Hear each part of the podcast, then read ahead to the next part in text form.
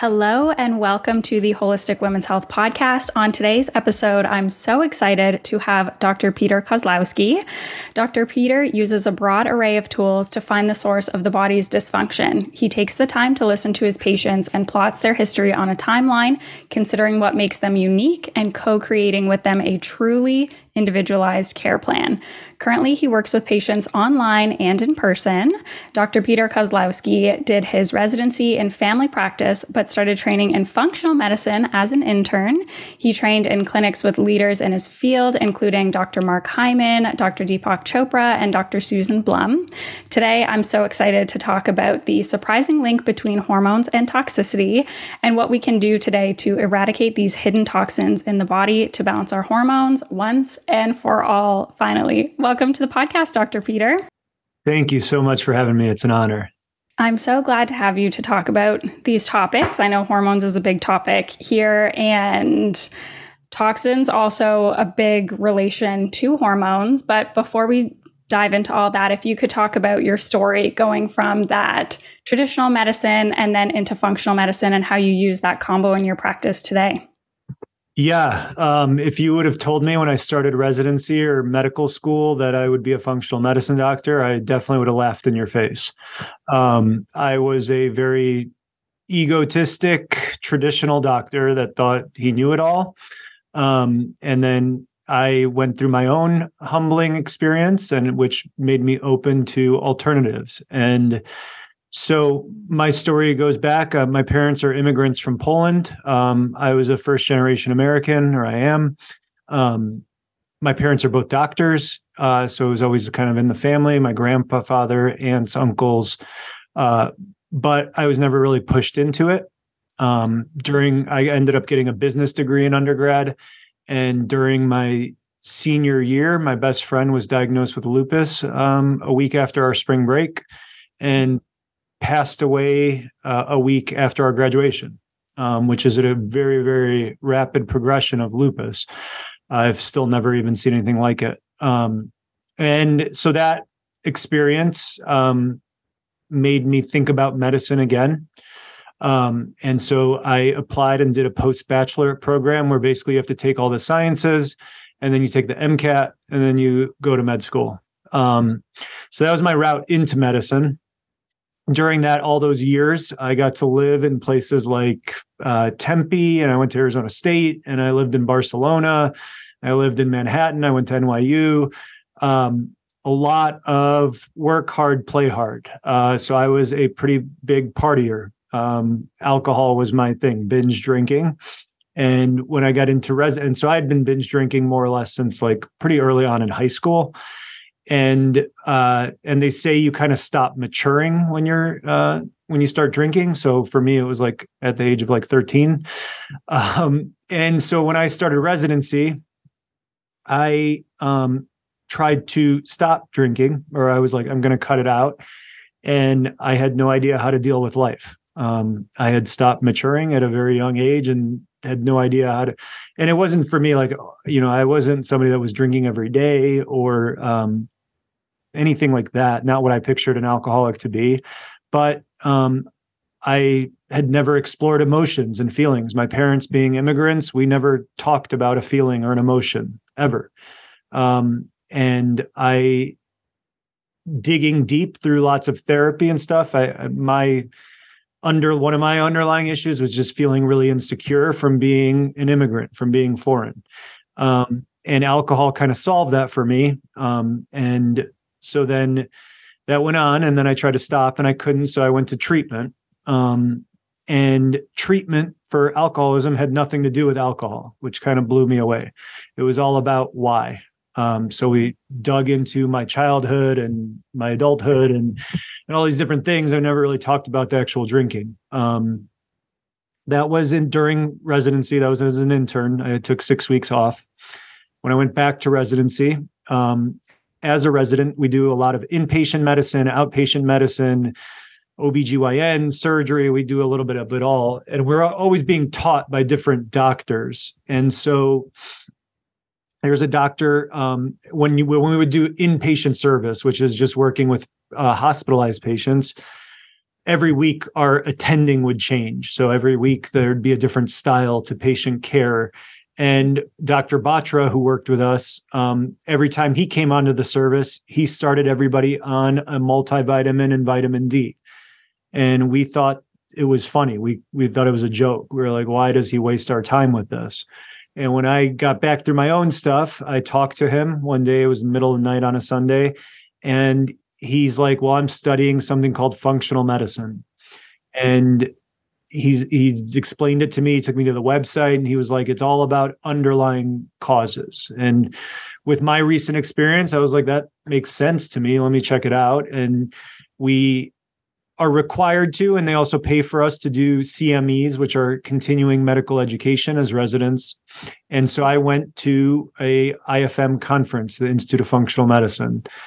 And within the first hour, I knew my life would never be the same. Um, the first first lecture I believe I went to was on the thyroid, and it just completely blew my mind the way that we look at the thyroid um, from a functional medicine perspective than a traditional perspective. We can get into that if you want.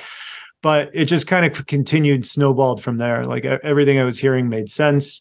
Everybody I was meeting was saying, you know, if you're just starting your career, this is what you should do. And I, I kind of went all in. And so I've been doing functional medicine for uh, nine years now, solo. And um, it's been a, and I started like when I first trained with like Dr. Hyman and, and Dr. Blum and, and Deep, Deepak Chopra, Deepak Chopra. That was 10, 12 years ago. Um, so I've been doing this for a while, I'd say. Um, and my dream, I guess, of helping people with autoimmune disease has come true more times than I can imagine. Um, the outcomes that I'm probably the most proud of is working with uh, families of autistic children. Um, that's one condition where our success rate is 100% of seeing an improvement for sure. Um, and everything in between. So I work with everything from infants to elderly. Um, a lot of people come to me for gut issues because my first book is on gut health. Um, and now I'm getting more people that come to me for hormones and toxins, even though I've been doing that my whole career. Um, now with my new book out, um, there's just more attention around it and people are more aware of it.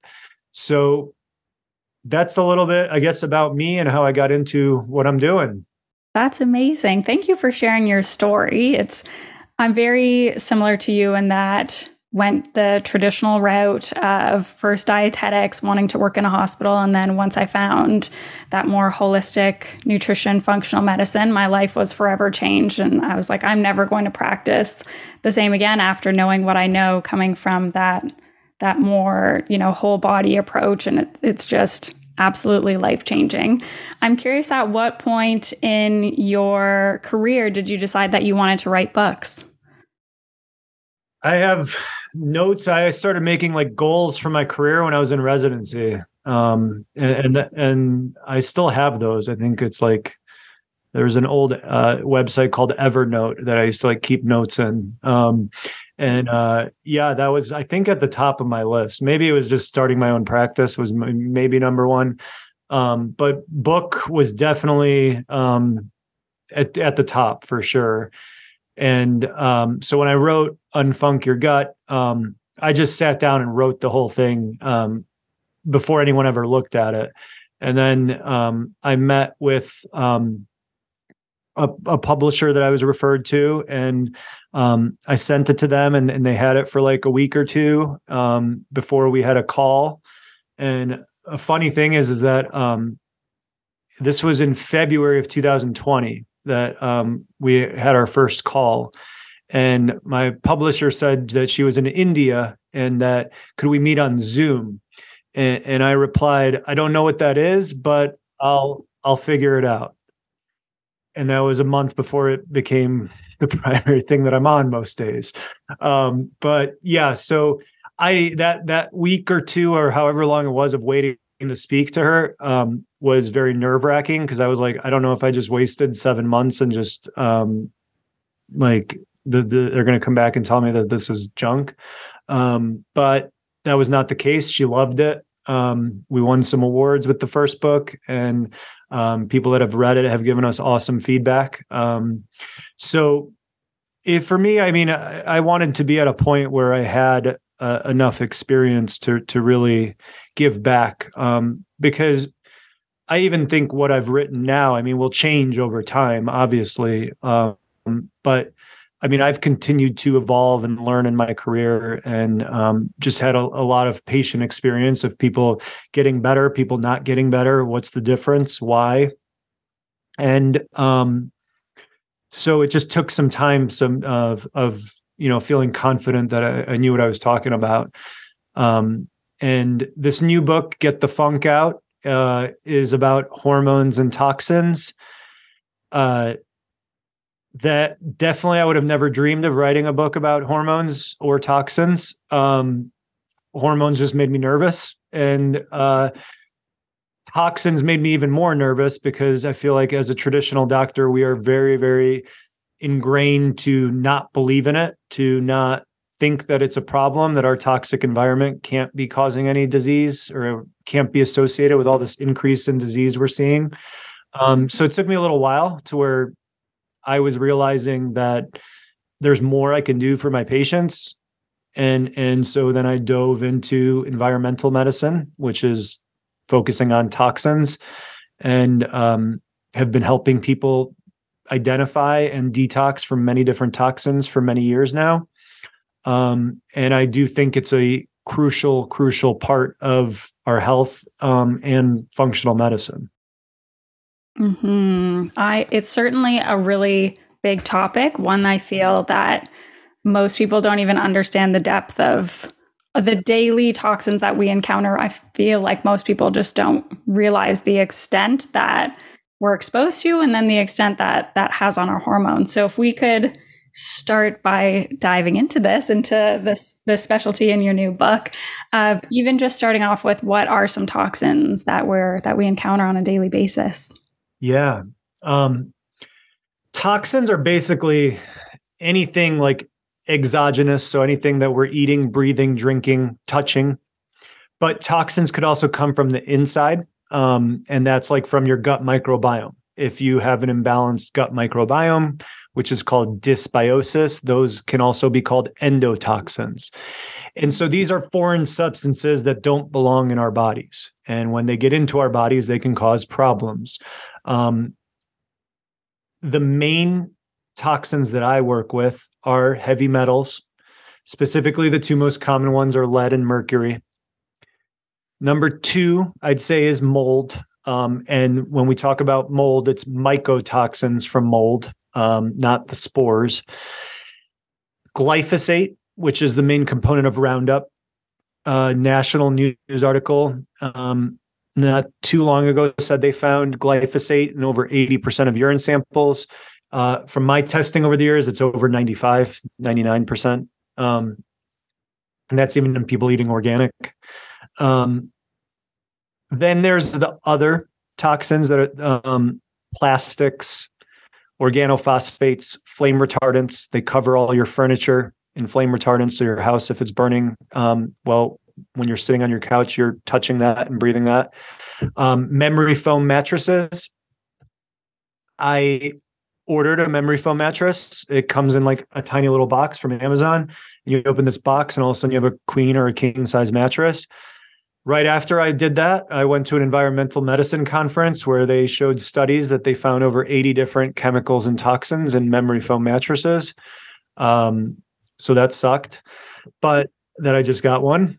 Um, the shocking one for like a lot of more women is the the personal care products um, all the different makeup products sunscreens deodorants um, what bottle plastics from what bottles you're drinking from there was just a uh, another uh, news headline the other day from new zealand that they found massive amounts of microplastics in the rain. So when, when it's raining down on us, we're being rained with plastic, um, which is funny, but not really.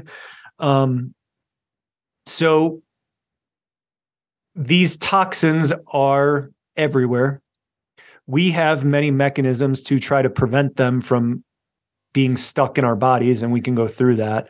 Um, and when they accumulate, they can become a problem. Um, not in everybody. And so that's one of the things that um, traditional medicine struggles with is that um, I can take a patient with a level of lead that's at 10 and one per, and another person who has a lead of 80 the person with 10 has symptoms the person with 80 doesn't. And that makes it very difficult for regular medicine because traditionally like the higher something is the worse it should be but that's not the case when it comes to toxins. And that gets to the point that we're all different. And that's the kind of an underlying theme of functional medicine is, is that it is individualized medicine and it's personal. And it, because a lead of 10 is not affecting you doesn't mean it's not affecting me. Um, and the other huge huge point um, that people that are listening to this that want to go get tested or learn more about this if you go to your regular doctor um, they are probably going to either laugh at you kick you out of the office or say that that's just made up. Um, we are trained as regular doctors to uh, learn about acute toxicity from toxins. And so an example is like few years ago now the kids in Flint, Michigan, where they changed the water supply and they got large amounts of lead quickly and they had like acute neurologic symptoms. That's like a lead poisoning. The concept that I was taught and that I practice in functional medicine is the concept of total toxic body burden. And that what that means to me is is that we're all born with a bucket and we fill that bucket with stress and sugar and processed foods, lack of nutrients, um, lead, mercury, mold, dysbiosis, SIBO, candida, stress, and eventually that bucket overflows into disease. And so, the job of functional medicine, in my opinion, is to figure out what is in your bucket and rebalance that, get rid of the bad stuff and add good stuff we are all born with a bucket of different sizes. And that is why some people get sick when they're four, some people get sick when they're 75, some people never get sick. Um, and uh, so, this concept of total toxic body burden. The, the big key to it is is that I don't believe that just lead an elevation in lead or mercury or mold causes autism or causes Hashimoto's it is not one thing usually in my experience. It is a combination of all of these things that we look at in functional medicine. Um, it is a little bit of lead. It is a little bit of mercury. It is a little bit of mold a little bit of sibo a little bit of dysbiosis. And so that is very important i think to understand when you're talking about toxins from this perspective is um, that it is the the body burden. Um, and so we start accumulating toxins before we're even born. Um, they have done studies on umbilical cord blood. The umbilical cord is what carries nutrients and blood from the mom to the baby when you're growing. Um, and they have found uh, different studies. I mean, over a hundred different toxins in that cord blood. And so we start accumulating toxins um, if mom had toxins. So I get women that come to me for like pre pregnancy planning. The first thing that I'm going to do with them is detox. Um, and then you can grab some from breast milk, even though you need breast milk for pre and probiotics. If mom didn't detox, then you can be getting more toxins. Um, two, I guess almost three years ago now, they found something like 200 or 400 times the amount of mercury in organic Gerber baby food. Um, and that was in like 2020. So you can imagine what it was like 10 years before that, 20 years before that, 30 years before that.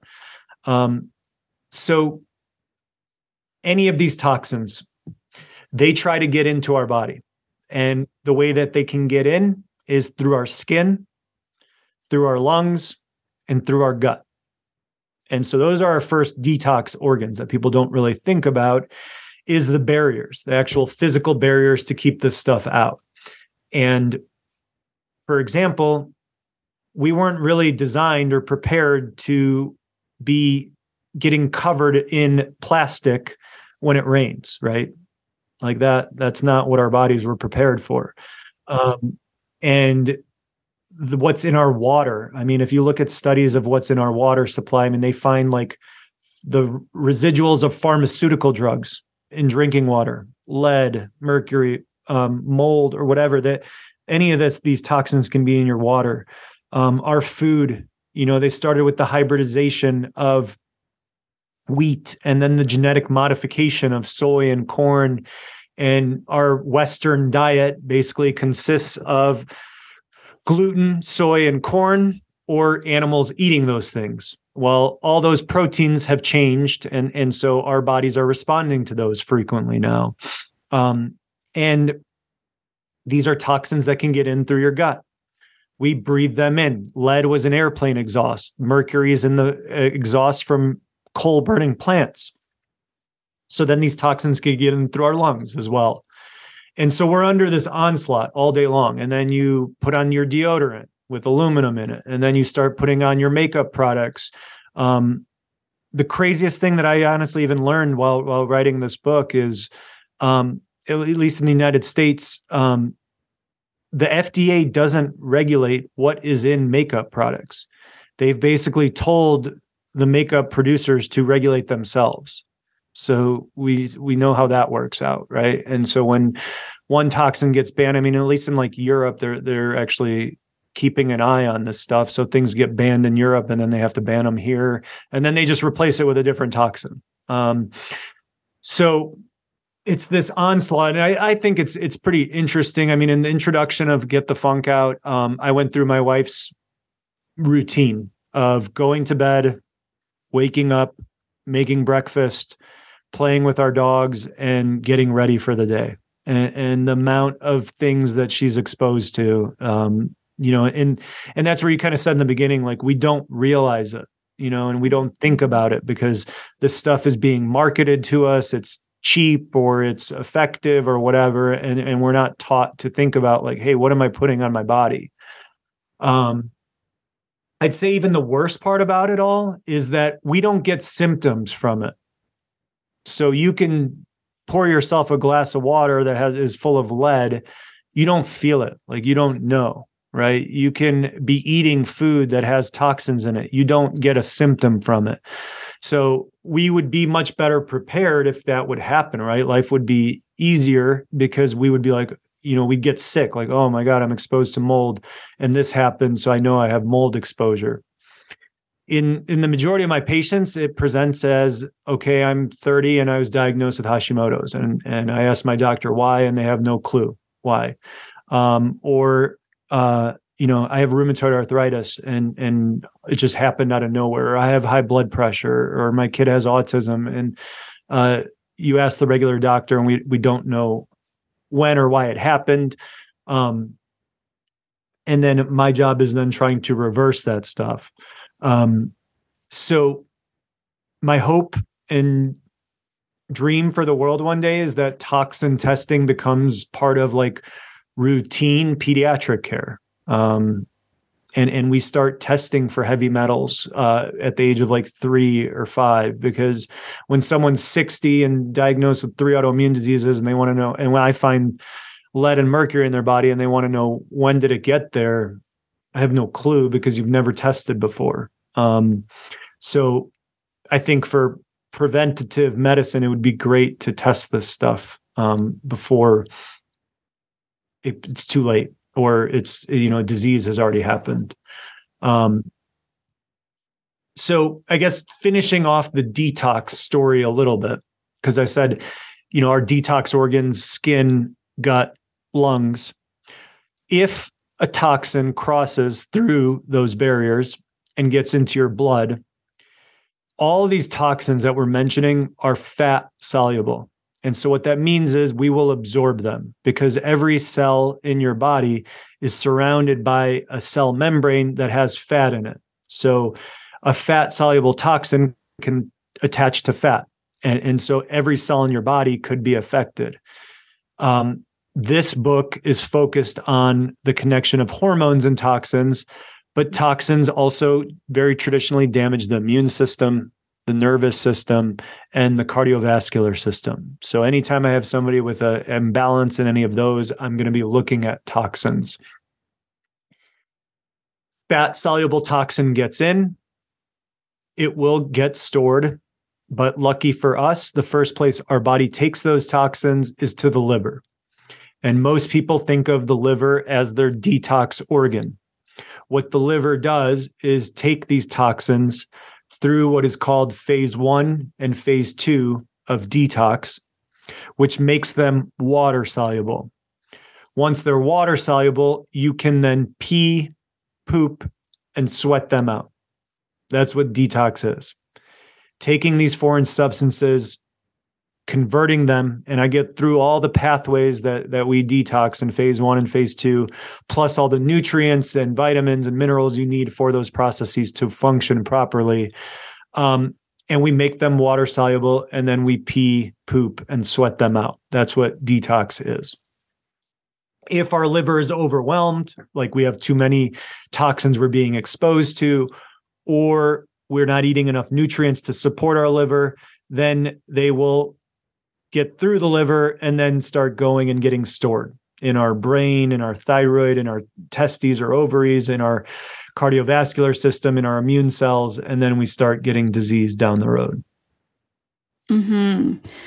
I mean, there was so much that you mentioned there. I have tons of pages and notes from I love what you said about just preventative treatment. I feel like that's absolutely necessary. And the story about how you went through your wife's routine in the morning, that was actually a an assignment that I had to do with school and way back in the day. And it's you don't realize until you actually have to write down everything like you said from the water to shower brushing your teeth. You're playing with the dog with the plastic chew toys and you go outside and you pump your car with gasoline and you put your perfume on and or you get in the elevator with someone who's wearing lots of perfume and it's like wow you don't realize. And then you're drinking water all day long and if it's not filtered it's just constant exposure. And you did touch on it a little bit there, but one thing I get pushback a lot from in the traditional medicine um, industry is well, the liver is a detox organ, so you don't need to to do a detox. You don't really need to do anything, you know, to to sweat out these toxins or get rid of these toxins because the liver will do it itself. And so you did mention having that bucket and everybody is so hyper individualized. And is that how you respond to those pushbacks as well? Yeah i mean that's kind of a that's such a basic argument but that it is one that they would use right? Um we have other organs that do other things like your pancreas that makes insulin or your testes that should be making testosterone if you're a man. Um, and sometimes those organs don't work up to par, right? And so why would the liver not why would the liver need support? And my argument is is that every year for at least 50 years we've been introducing more and more and more toxins, right? And so our capacity to detox is limited. You know, and that's based on your genetics and that's hard to really pinpoint, you know, what is your capacity? You can do genetic testing, but I hate the genetic testing personally. Um, but let's say my capacity is 100 right? I could get rid of 100 toxins a day. In an average day i'm exposed to 50 i'm fine. But then i went to college i moved into a moldy dorm and i'm binge drinking four days a week. And and now i'm exposed to a thousand you know toxins a day. Yeah my liver can get rid of 100 but the other 900 you know at some point you know there it can't keep up and um, that's the problem with that argument, I think, is that sure, 50 years ago, before we genetically modified our food and put all these chemicals on our skin and in our in our food and in our air, yeah, we we didn't need detox support. But 50 years ago, the rate of autism was like one in a few thousand, and it's pretty sure it's down to one in 32 now, right? And so we can just say well, we have no clue why, or we can think about what has changed. And, and there's a very consistent change, and that's everything we're doing to our food and environment. Yeah, unfortunately. Yeah, the rates of these diseases are, are skyrocketing at a very mm-hmm. fast pace. Yeah, yeah, we've seen it we kind of know these connections now. And coming back to these toxins, how exactly are they impacting our hormones? I know you mentioned a little bit that they're fat soluble, and we know a lot of hormones, um, especially estrogen as well, is related to that fat. So, could you talk about that connection between toxins and hormones? Yeah. Um, the mechanism is is basically they create cell death, and so basically when these toxins over time stay attached to our cells they create what is called like oxidative stress. Or another way to think about it is like more of like an acidic environment in our cells. And our cells are very very like they need a very strict ph right? And and that how basic versus how acidic. And you don't want it to go in either direction. Well toxins like we're talking about can make that direction become more acidic and that starts killing off the mitochondria. The mitochondria are many people uh, know as the powerhouse of our cells. They're where we turn food basically into energy. Um, and so if the mitochondria start dying, the cells start dying. And the the honest truth is is that I can't pinpoint exactly why the, the toxins are exactly seem to be more targeting our hormone glands and, and that's something that um, i warn everybody in my book that that these are subjects that there are scientists that just dig into you know the exact science of how this is happening. Um, for me it's more of a, a broad overview that i'm trying to share with people and my value is the clinical side of it in regards to seeing what kind of diseases happen, what seeing what happens when we get rid of these things. But in general, it is a mechanism that can be consistent in any cell in your body, really. Um, this whole connection for me was started when I worked with Dr. Susan Blum, who's one of my mentors. She's been around for a long time, um, written a couple of functional medicine books herself. She's a Hashimoto's uh, patient, and that's how she got into functional medicine when I was with her in 2011, she described the thyroid as a sponge for toxins. Why exactly that is is is I don't I I really I'm not for sure why they they really latch on to the thyroid versus other even hormone glands. Um, but they do. And Hashimoto's is the most common autoimmune disease, right? And what is an autoimmune disease? It is when your immune system identifies your own cells as an invader. So your immune system's job is basically floating around and identifying what is good and what is bad. And when it sees an invader, something foreign, its job is to attack it and get rid of it. Well, let's say for 20 years or 30 years or 60 years, you your thyroid has been absorbing lead, mercury, glyphosate, plastic, and those things are stored in there. And your immune system is looking at the thyroid and being like, why, why are there all these toxins in there? We need to get rid of this gland. It, it, it's clearly not supposed to be here. So that makes sense to me, right? Because my alternative in how I was trained is well, you just get Hashimoto's and it's increasing at a huge rate. And uh, you know, we don't have we don't have any idea why. Um, but I will test your TSH and I will give you Synthroid, right? Um, and anybody who's listening that's been, you know, had issues with their thyroid knows that that is a uh, really bad way to go about addressing the thyroid. Um, but that's how we're taught. And my patients over the years don't accept that right? They don't they don't come to me to be like well i have no clue why. They want to know why it's happening. And i don't think it's just toxins. I mean and, and again like i am also a gut doctor and i very much believe in rebalancing the microbiome. Another way that your thyroid could get loaded up with toxins is just having candida for a very long time or dysbiosis for a very long time.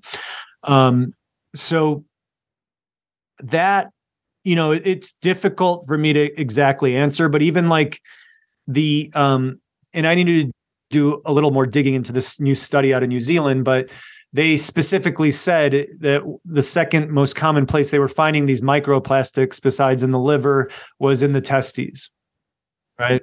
And, and so why the testes more than a different one i don't i don't know if we really know yet for sure why certain toxins want to go to certain organs and, and why some endocrine glands and why others i don't i don't know for sure because all our cells have fat so really they can all go anywhere hmm yeah, absolutely. And just relating back to that, I know a lot of infertility rates are on the rise as well. So I'm sure all of you know these toxins can explain a big portion of that as well from either the male or the female perspective or a combo of that exactly mm-hmm.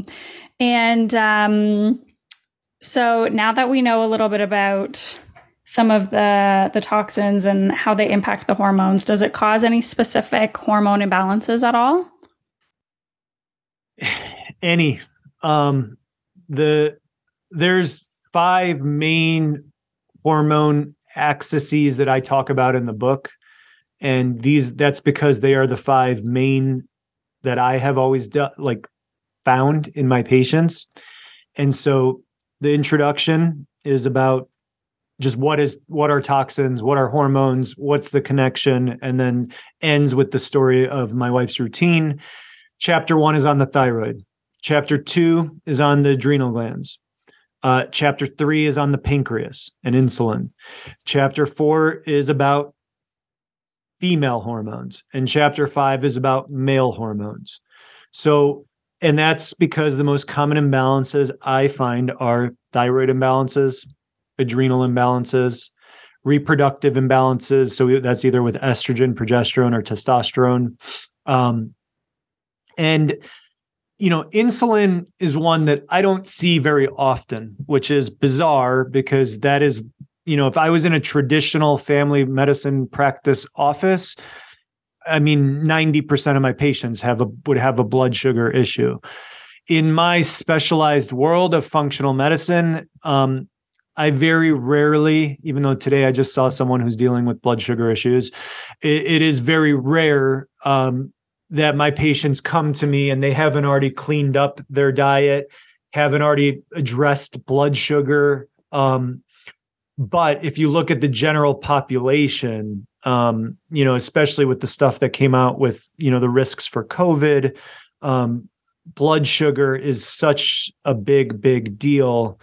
Um, and something that I guess I want to just comment on um, is the screening for diabetes, right? And so we are taught to test either a fasting glucose, which is uh, your your blood sugar level after not eating for eight hours, and then there's a marker called hemoglobin A1C, which is basically what has your blood sugar looked like over the last three months. And so we primarily use those numbers to diagnose diabetes.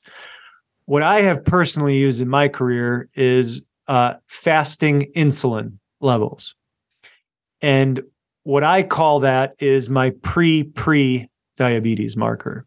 So hemoglobin A1C can be used as like pre-diabetes. Like I had someone today that her hemoglobin A1C is 5.7, which from the traditional standpoint is is pre-diabetes. If she had been coming to me a lot longer ago, I would have been testing her insulin. Um, and I, I I tried to get to the bottom of why regular doctors aren't doing it, but they don't. Your regular doctor usually isn't looking at your insulin. I don't know why. Um, I think that's partially because we're just like a reactionary society, and so you know if they had if they caught you. So I guess maybe this is the way to make sense of it. Is is as a traditional doctor, I would have no clue what to do with you um, if you had pre pre diabetes. I'd say go see your nutritionist and and I, I wouldn't know what to do because we are taught to prescribe medications. So if you have pre-diabetes or diabetes, then I'm like, okay, well, here's the whole list of medications that we're going to go through, and I know what to do with it. For me, pre pre-diabetes, what it is is we look at your fasting insulin, and the range is zero to like 19.6 or 20, let's say, on most lab tests. And what type 2 diabetes is is when your insulin st- stops responding to the receptors.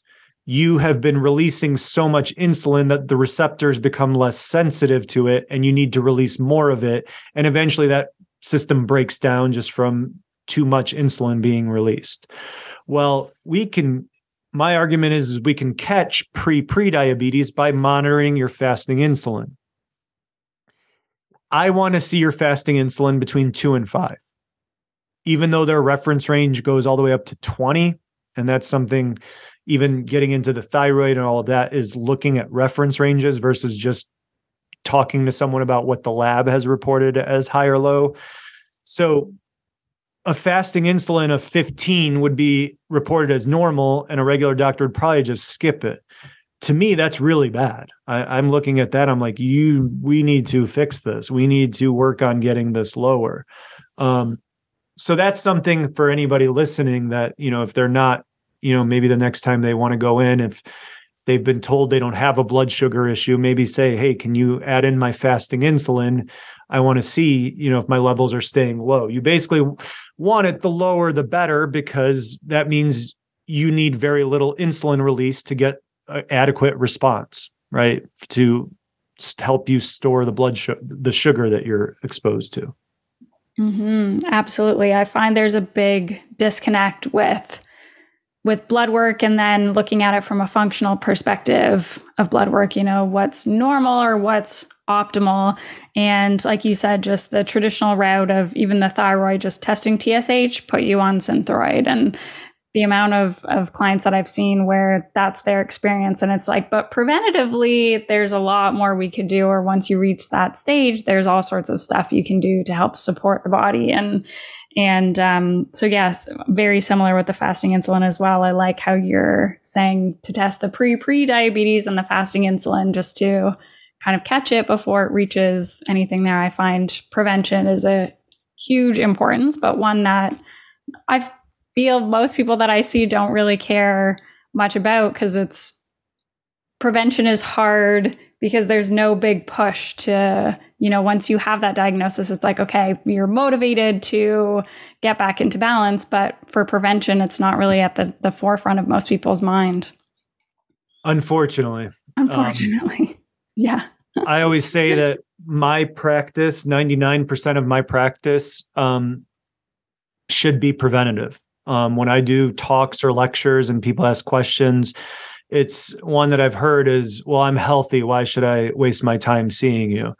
that's the time to see a functional medicine practitioner um, is when you're feeling good. Uh, 99% of my practices is I've been to every university hospital in the Chicagoland area. I went to Mayo Clinic. I've been to Cleveland Clinic.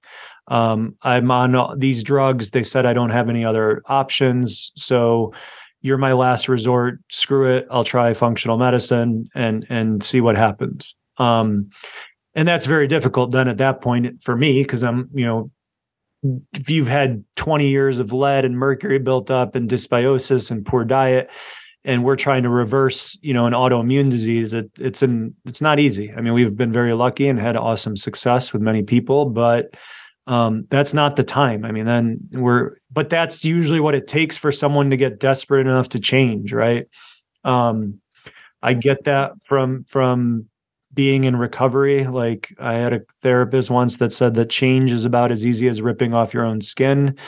Um, and so I don't, um, you know, I people in recovery, if we have to hit rock bottom usually to change, and that's people handle that outside of like drug and alcohol problems with their health. Like most people you know, will hang on as long as they can until they're out of options. And then it's like, okay, maybe I should look at what I'm eating. Mm-hmm.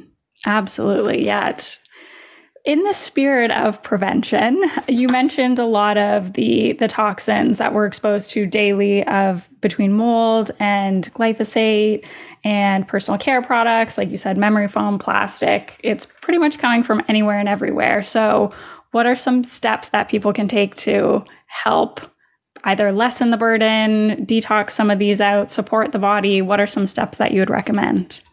I love it. So, a lot of things I want to get out of, on this subject. Um, I think the most important, well, these are all important, but one is is do not assume that you have a toxic burden. Um, there are people that I test that do not. And usually, the more convinced someone is that they're toxic, the less likely they are that they're toxic. So, or have a toxic burden. Um, my advice is to do testing. Um, and testing, your regular doctor is not going to um, do it, unfortunately. Um, not all functional medicine practitioners will do it. Um, I personally am trained by the Institute of Functional Medicine. I'm certified with IFM. My advice is to go on ifm.org and you can type in your zip code or country and search for a practitioner. And but then you have to take it a step further and focus on practitioners that are certified because to get certified you have to go through testing and exams. Um, and then furthermore reaching out and asking if that clinic is comfortable with toxins because first few years of my practice i would have said no. Like even though i'm a functional medicine certified doctor i don't have a comfort around that. Um, so finding someone that could test is huge. Um, if you can't or it's difficult at this time.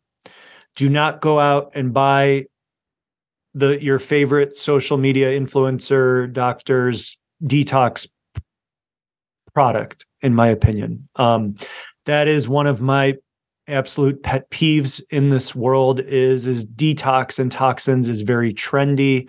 Social media is very trendy and um, there are a lot of people using their influencing status to sell detox support. And here's a 30 day cleanse. And here's you know first do this 30 day cleanse for 500 bucks and then go to step 2 for a 1000 bucks and then step 3 for 3000 and then we'll detox you from metals and mold and parasites and all this stuff.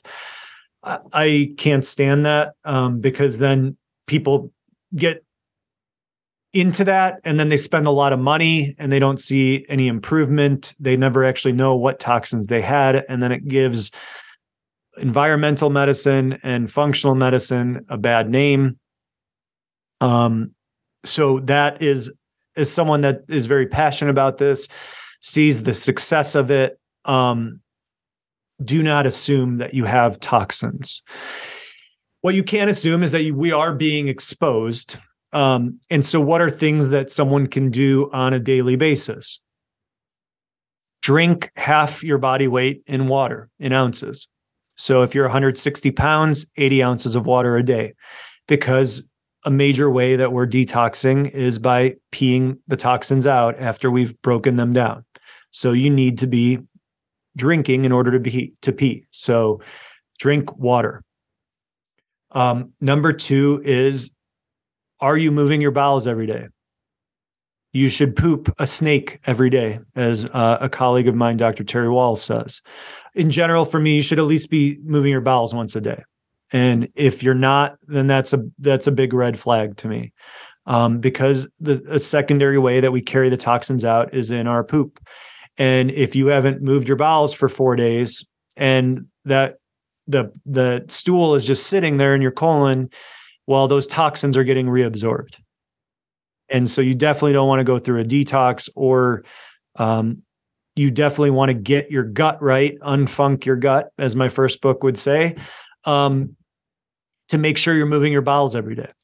So that's step two that someone can can take. Um, step three uh, is sweating. So exercise, if you can every day.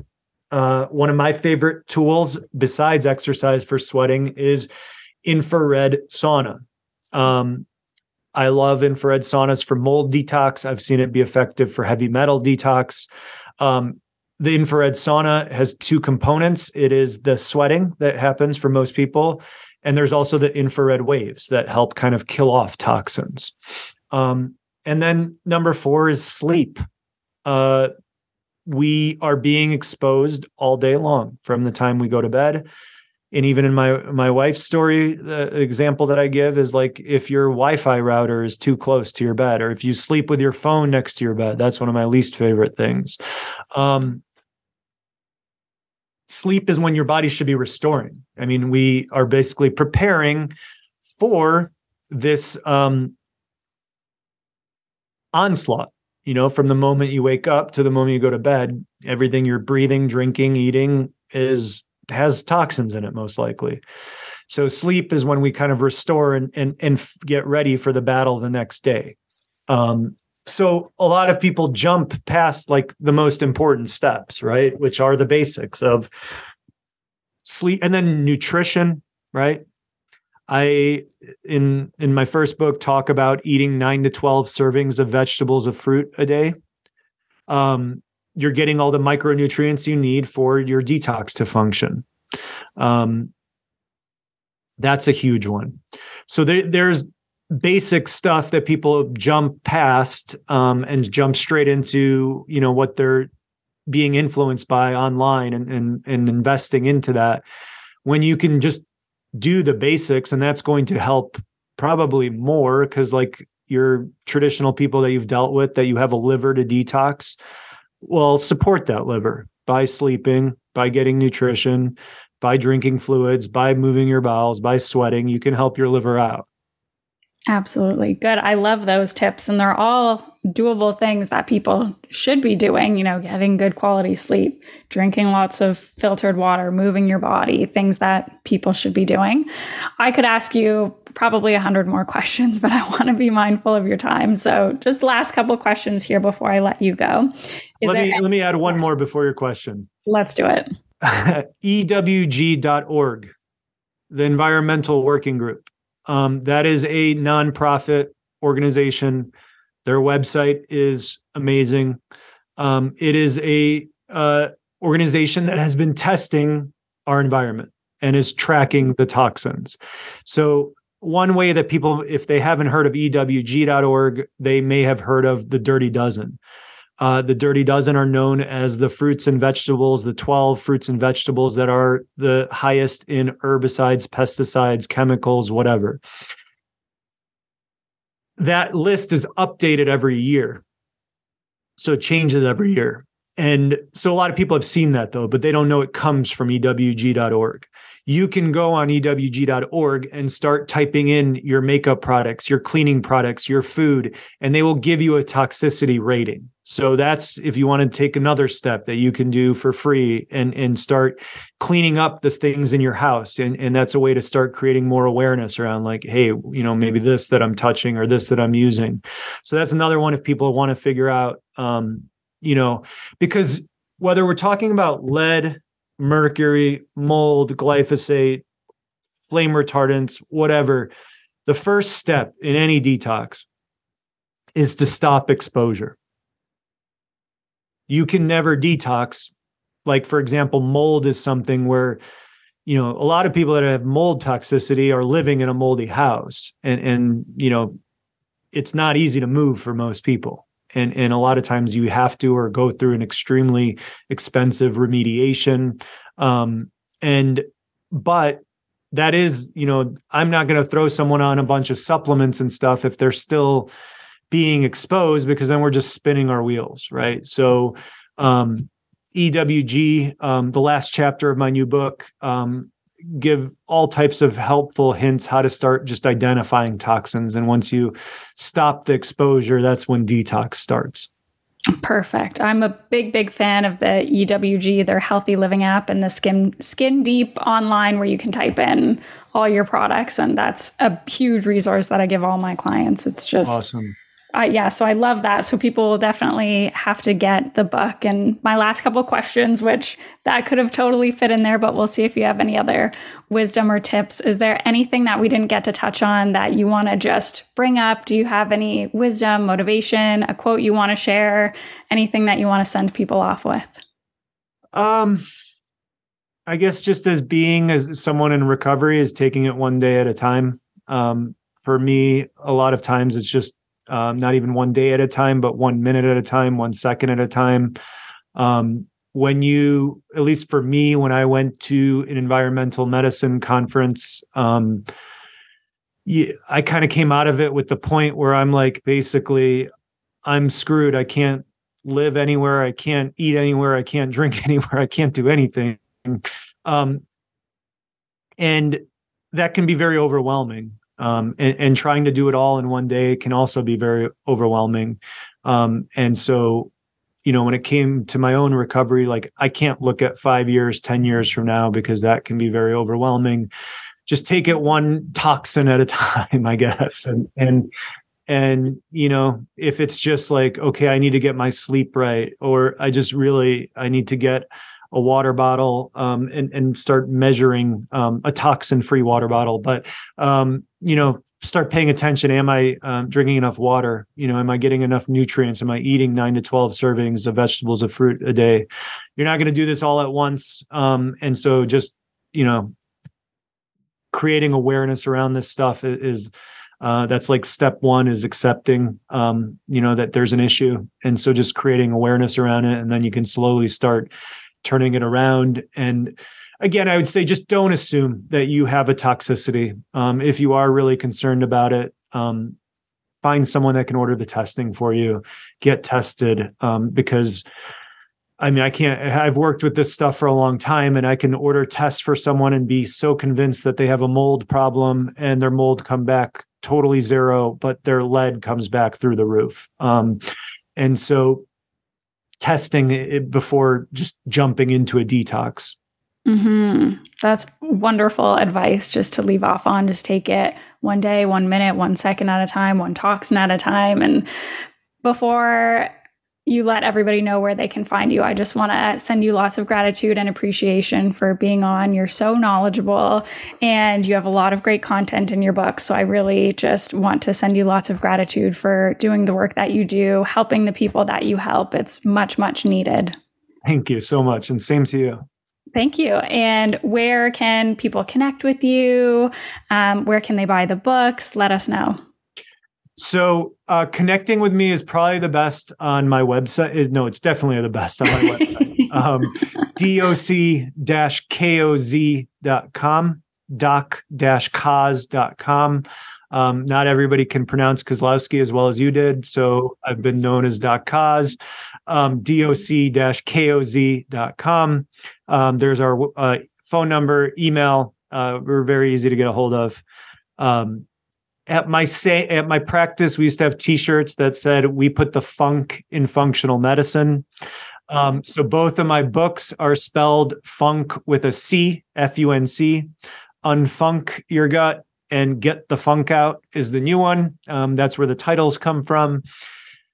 They are available amazon barnes and noble your local bookstore probably doesn't have them in stock, but they can definitely order them within a couple days if you want to, you know, support local businesses.